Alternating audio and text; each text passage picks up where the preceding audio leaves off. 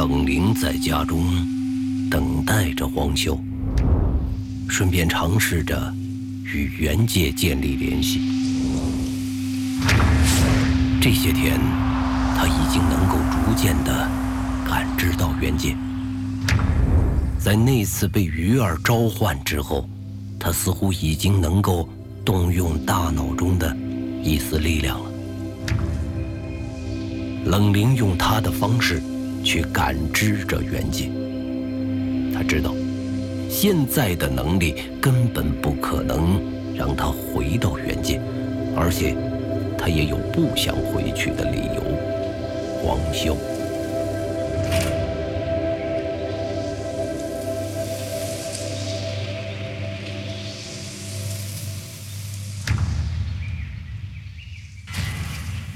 冷灵闭上眼睛，他睁开眼，发现自己身处在一栋房子面前。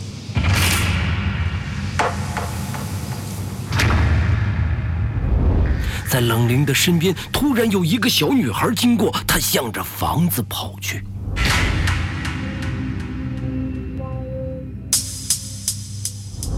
小女孩走到房门前的时候。房门自动的打开了，漆黑一片。小女孩停下来，转头看向自己。在那一刻，冷灵认出了那个小女孩，那是黄潇的朋友的妹妹冬青。冷灵能够感知到房子中的危险气息。冬青。不要去！冬青被叫住，转头看了一眼冷灵。他有点犹豫，但是随后便走进了房子中，身形完全隐没在房子内的黑暗中，就像是被房子吞噬了一般。冷灵愣在原地。他开始有一种想要走进去拯救冬青的冲动，但是房子中所显示出的强大力量却让冷灵本能的却步。冷灵只能呆呆的站在房子外面，房门中。从黑暗中伸出一只苍白的手，试图把房门关上。慢慢的，黑暗中探出了一张苍白的、可怕的脸，在房子中悠悠的看着冷灵。冷灵认出了那张脸。嘿，冷灵说着。他被妹带有勾引的眼神彻底激怒了。你好大的胆子！妹并会冷凝，只是斜斜的笑着，慢慢的整个人引入到黑暗中。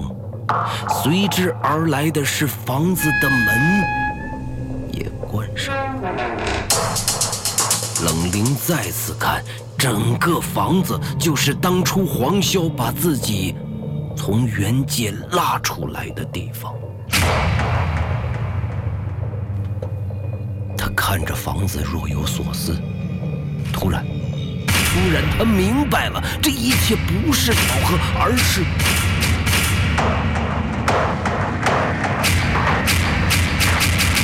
当冷灵正在理顺思路的时候。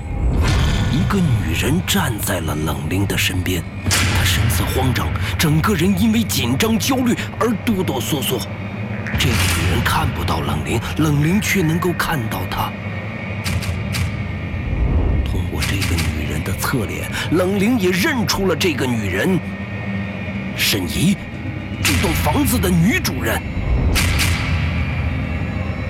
沈怡踉踉跄跄地走到房子前，房门紧闭，她拍打着房门：“求求，求求你，求求你放过我女儿吧！”沈怡在歇斯底里地叫喊着，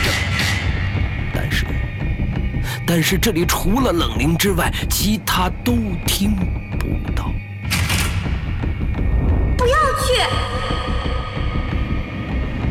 冷凝在提醒着沈怡，可是沈怡根本却听不到他的声音。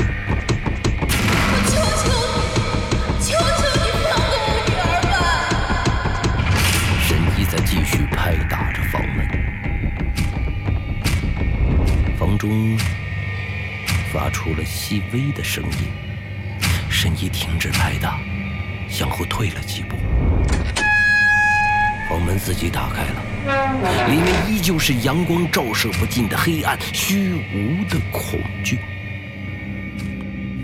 进来吧，进来吧。房中传出了妹的声音，在引诱着沈怡。沈怡像是得了魔怔一样，居然相信了妹的话，一步一步急切地走进了房子中。危险！冷灵的这句话还没有说完，沈怡就已经被这栋房子吞没了。怎么？冷灵愣在原地，妹突然从房中冲了出来，站在了冷灵的面前，用手掐住冷灵的脖子，面不狰狞的看着冷灵。混蛋，不要打扰我！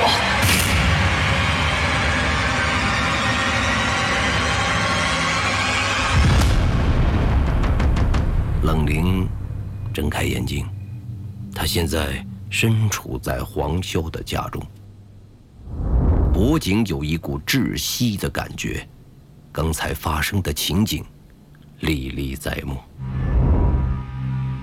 冷凝摸着脖颈，在冷静的思考。他突然站起来，该死，这个健忘的混蛋！他犹豫再三，走出家门。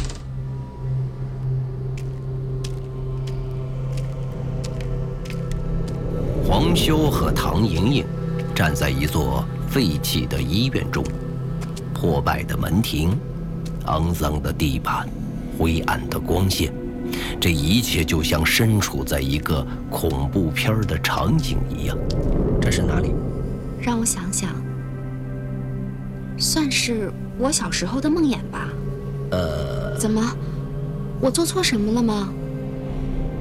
唐莹莹开始小心翼翼了，因为他儿时的梦魇似乎真的很恐怖，让他站在这里都忍不住双腿打起了哆嗦。我只是和你举例，并不是真的每一次都要来梦魇。如果并没有改变什么人生的话，我建议还是保留下来，毕竟这也是人的一部分。而且最近，黄修说着说着，开始有些吞吞吐吐起来。恐惧袭上心头的唐莹莹，也顾不得高冷的形象了，开始着急。而且什么？最近我的状态不太好，恐怕精神力不太够用，我不能帮你消除。我在这里不会有什么危险吧？我也不敢保证，或许会有吧。在安全的环境中是一种状态，身处在自己的梦魇中又是另外的一种状态。唐莹莹确实能够感觉到恐惧。这里是小时候他和同伴们一起探险的地方，结果自己在里面迷路了，一个人困在这里整整一个晚上。你既然这么害怕，为什么还要选这种记忆呢？黄潇也不想吓唬眼前的这个小姑娘，她现在的状态已经非常接近小时候的感受了。我也不知道。我看到你，我就想到这样的记忆，再加上你说的，我下意识的就被你带到这里来了。我也不想来这里的，我们怎么出去呀？虽然听到唐莹莹这么说，黄潇也有点郁闷，但是现在的情况相对于以前似乎有点复杂。这次观光选择的地点，可不是一个好的去处。唐莹莹的话音刚落，医院的大门就被打开了，大门发出恐怖的吱的声音。这种声音吓得唐莹莹捂着耳朵大叫，一下子钻进了黄潇的怀中。本来就是很恐怖的场景，结果被唐莹莹叫得一惊一乍的，让黄潇的心也不停地扑通扑通地跳着。唐莹莹钻入黄潇的怀中，正好能够听到他的心跳声。这时候。几个人影站在医院大门的门口，被夕阳照射到，拉长的影子走进了这座废弃很久的医院。原界一记忆之谈，作者刘昌新，播讲冯维鹏。本作品由刘昌新编剧工作室出品。您现在收听的是第四季第三集。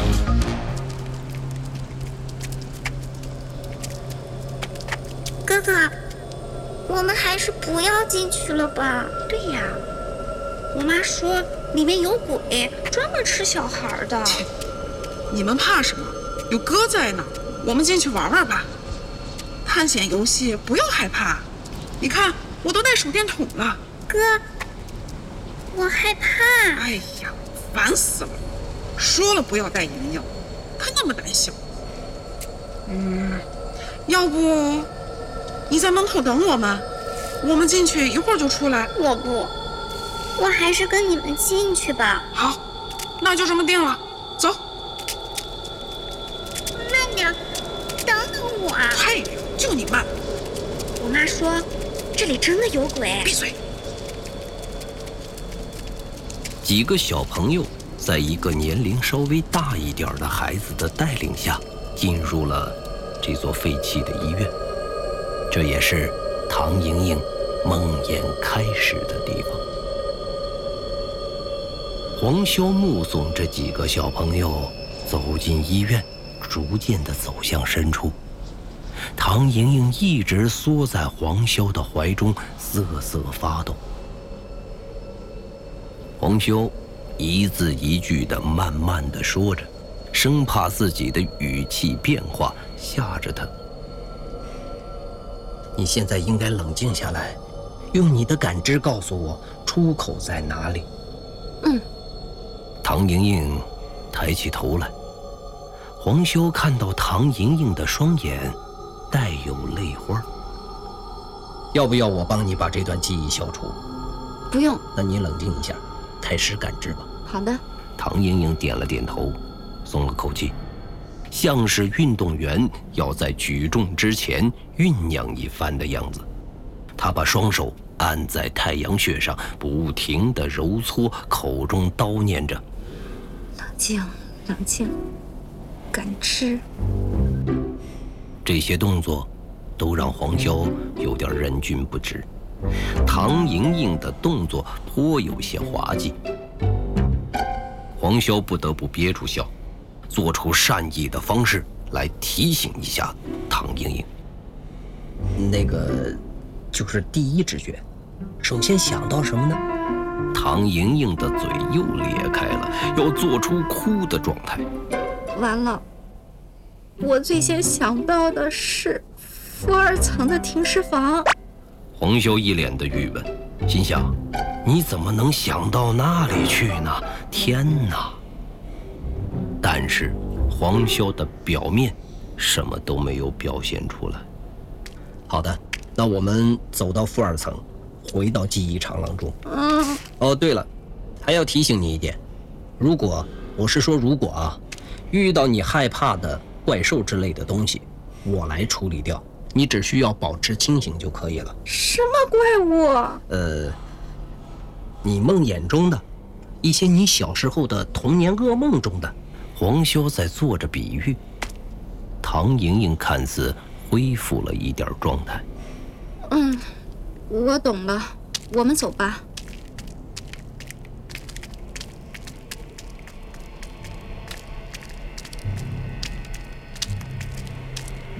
我们会和他们碰面吗？黄潇反应了一阵子，才明白，唐莹莹说的是童年的那些小朋友。嗯，在这里，他们已经不重要了，我们不会遇见他们的。是吗？已经不重要了呀。为了确保安全，我得多告诉你一些事情，因为这是你的记忆世界。当年你并没有走过医院的每一个角落，所以你的大脑自动的把没有看过的情景通过后天的方式给补齐了。怎么？所以有可能会出现脑补的情节和违反物理法则的现象，请不要大惊小怪。唐莹莹再次转身的时候，她已经变成了那时候的小女孩的形象。黄潇看到一惊，心想：不好，她已经融入情境了。叔叔，唐莹莹叫着黄潇，黄潇一脸黑线。唉，我又成叔叔了。叔叔，我好怕。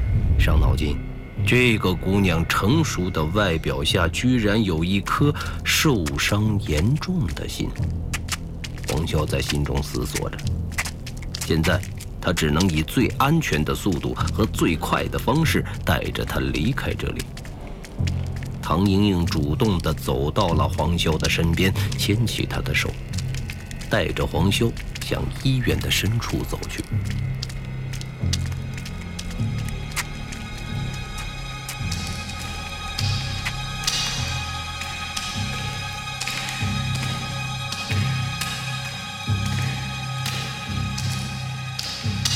脚步声是这个封闭世界的唯一声音。唐莹莹一直紧紧地牵着黄潇的手，身体倚靠着黄潇。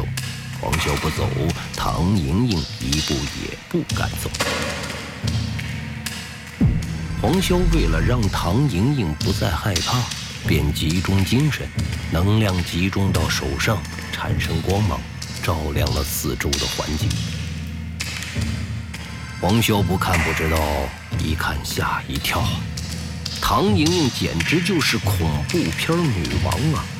在医院的角落和看不到的墙上，全部都是唐莹莹假想的场景。恐怖片的海报和版画整整齐齐地贴在墙面上。黄潇低头看着童年的唐莹莹，紧紧地靠着自己。这小姑娘。还真是深藏不露啊！是不是现在的小姑娘都比男人还男人呢？黄修在下想着。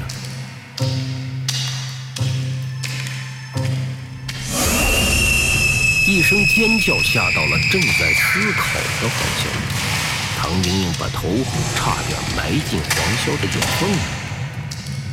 黄潇顺着唐莹莹害怕的角度，看到前方的角落中有一个人形的阴影。这种情况是黄潇所没有预料到的。没想到刚走了几步，就碰到了记忆防御机制。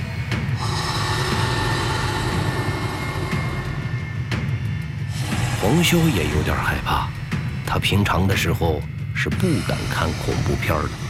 现在居然身处在恐怖片爱好者的回忆梦魇中，这让他多少还是有点打怵。虽然普通人的记忆防御机制已经不能伤到黄潇分毫，但是恐怖的形象却会对他心灵上留下巨大的阴影。黄潇带着唐莹莹尝试着不去惊动远处的记忆防御机制，想要绕过去。但是，似乎远处的恐怖形象就是在等待着黄潇他们的到来，可以给予他们一个致命的惊吓。那个恐怖形象可能早已经在唐莹莹的记忆中埋伏了数年之久，就为了等待着今天。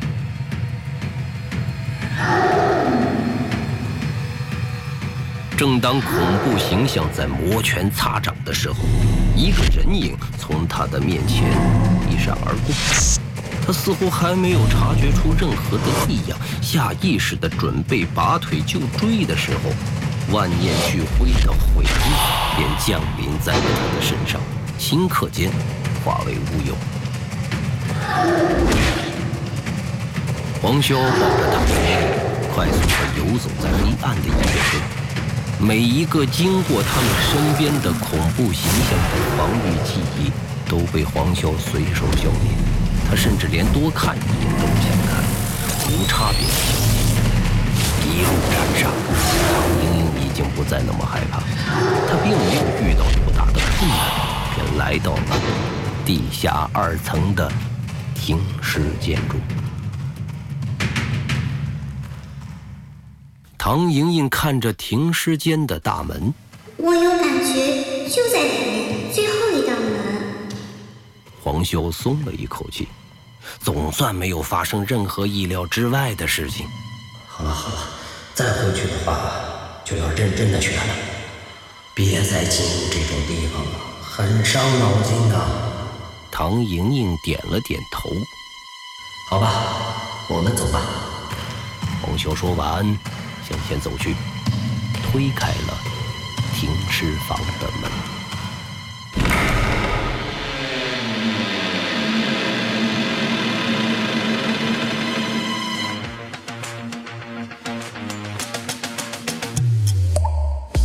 袁解一记忆之谈，下集更精彩，期待您的继续收听。